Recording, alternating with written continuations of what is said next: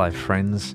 It's Sean here, and I am so grateful that you have taken some time out of your day to join me as we crack open God's Word and read another chapter together.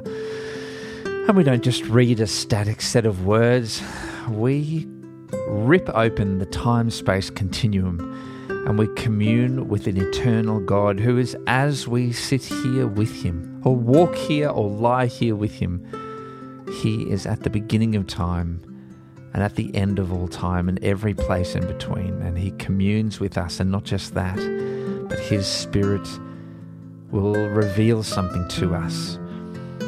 Holy Spirit, come.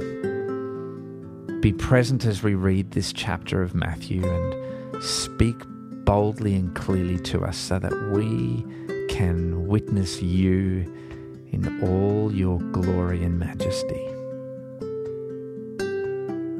Oh, how can we go wrong, friends? Let's read together Matthew chapter 4.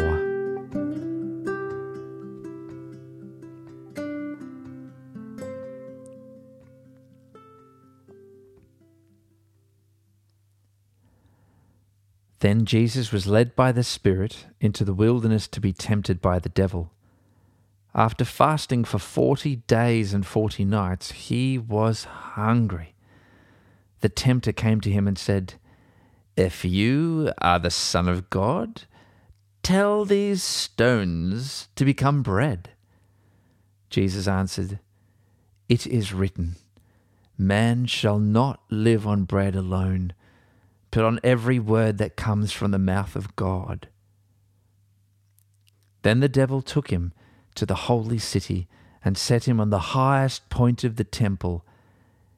If you are the Son of God, he said, throw yourself down, for it is written, He will command His angels concerning you, and they will lift you up in their hands, so that you will not strike your foot against a stone.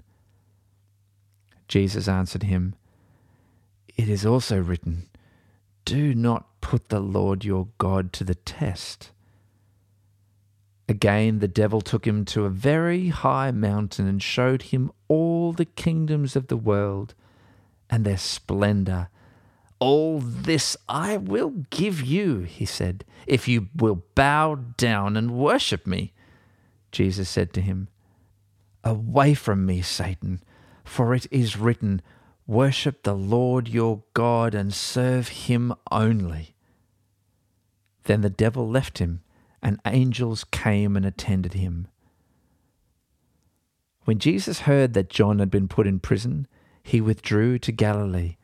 Leaving Nazareth, he went and lived in Capernaum, which was by the lake in the area of Zebulun and Naphtali, to fulfill what was said through the prophet Isaiah Land of Zebulun and land of Naphtali, the way of the sea beyond the Jordan Galilee of the Gentiles.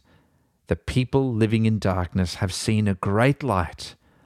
On those living in the land of the shadow of death, a light has dawned.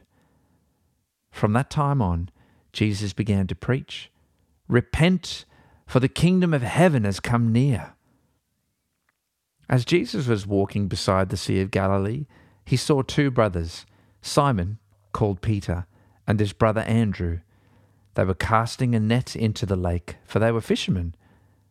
Come, follow me, Jesus said, and I will send you out to fish for people. At once they left their nets and followed him. Going on from there, he saw two other brothers, James, son of Zebedee, and his brother John. They were in a boat with their father, Zebedee, preparing their nets. Jesus called them and immediately they left the boat and their father and followed him. Jesus went throughout Galilee, teaching in their synagogues, proclaiming the good news of the kingdom, and healing every disease and illness among the people. News about him spread all over Syria, and people brought to him all who were ill with various diseases, those suffering severe pain, the demon possessed those having seizures, and the paralyzed. and he healed them. Large crowds from Galilee, the Decapolis, Jerusalem, Judea, and the region across the Jordan followed him.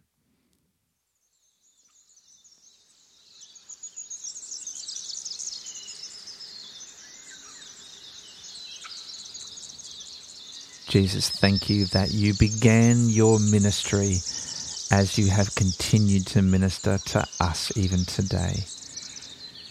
Not only do you share this good news of your saving of us, but you look to the practical needs that we have and you pour your presence and kindness and grace into the cracks and corners of our lives where we need it most. Jesus, come. Give us your spirit. Pour out your presence into our lives so that as we live, our shortcomings become space and opportunity for you to flourish and for you to have your way and be present and obvious in our lives. Jesus, we want to walk around the face of this earth glowing with your presence making known your love and your grace. Use us mightily in your kingdom's work. We pray this in your name, Jesus. Amen.